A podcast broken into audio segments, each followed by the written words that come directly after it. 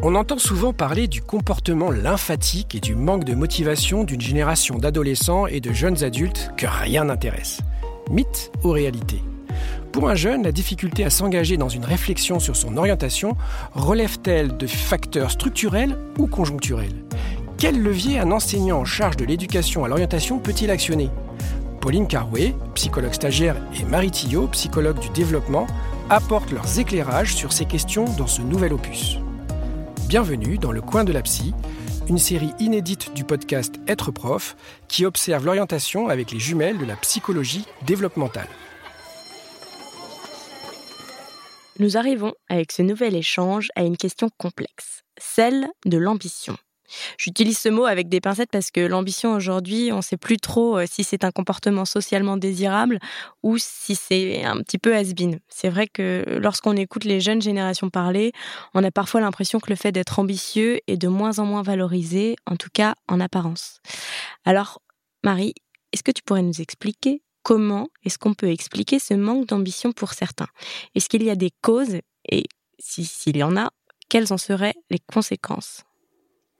Alors oui, c'est vrai que euh, c'est un constat qui se fait depuis plusieurs années. On observe quelques lenteurs au moment de l'orientation, une sorte de manque d'engouement pour certains jeunes qui peut de fait s'apparenter à un manque d'ambition. Hmm. Alors je ne sais pas trop s'il s'agit directement d'un manque d'ambition ou c'est simplement la conséquence par réaction en chaîne de tous les processus dont on parle lors de nos échanges, à savoir le manque de conscience, le confiance en soi ou l'incapacité de faire des choix, ou bien le manque de motivation. Néanmoins, nous pouvons tout de même évoquer l'étude de Patrick Dubaucher, sociologue démographe, et de sa publication L'autonomie comme norme attendue mais une indépendance impossible, publiée en 2015, dans lequel il fait le constat que la difficulté accrue pour les jeunes depuis une quarantaine d'années à accéder à l'indépendance.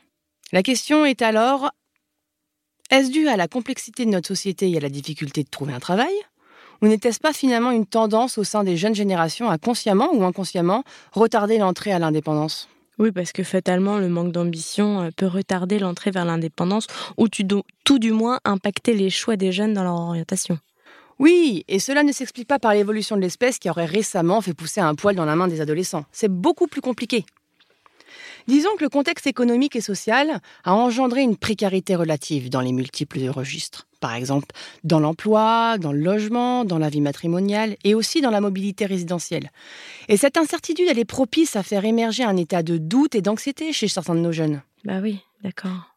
De la même façon que l'importance donnée au sens de la vie et aux valeurs influe sur la perception du travail et peut ralentir leur insertion dans le monde professionnel. Ceci pour expliquer, ceci pourrait peut-être expliquer le manque d'ambition de plus en plus remarqué chez certains jeunes. Oui, c'est certain. Après, bien évidemment, nous ne sommes jamais à l'abri de rencontrer un jeune qui n'en a rien à faire de, de, rien, qui ne se projette en rien dans la vie professionnelle ou scolaire, qui ne rêve d'ailleurs qu'une seule chose, c'est de se la couler douce. Mais ici, on sera plutôt face à de l'immaturité, attrait à aussi la période de l'adolescence. Il n'y a encore pas de remède miracle. Mais la confiance et la liberté permettent progressivement l'apparition de la motivation intrinsèque et peut alors aider à amener l'adolescent à être beaucoup plus mature, autonome et donc à être plus ambitieux. Ouais, d'accord. Et, tu penses que ça, tout, ce manque d'ambition peut aussi être dû à la peur de grandir? C'est possible, oui. Des auteurs comme Tony Anatrella ont constaté une attitude contemporaine sur les comportements sociaux des jeunes adultes, depuis, on va dire, 30 ans, dans laquelle l'idée prévaut qu'il faut rester jeune. Et même si cette conception tend à devenir obsolète, ses effets n'en continuent pas moins d'agir sur les représentations sociales et psychologiques. D'accord. Tu veux dire que c'est une sorte de nouvelle norme sociale qui prône, euh, que prône la jeunesse? En quelque sorte, oui, les normes de l'adolescent ont envahi la vie sociale. Et quelles observations ont amené ces auteurs à dire ça? Eh bien, on peut penser à la subjectivité qui domine dans le discours, l'émotionnel qui se substitue au rationnel. Il y a aussi l'imaginaire qui devient plus important que le réel, une vision parfois ludique et médiatique de la vie professionnelle, de moins en moins de résistance face à la frustration inhérente à l'existence, hein. une plus grande ambivalence à l'égard des lois. Il y a aussi le rapport au temps qui est assez éphémère et une réelle inhibition face à l'engagement.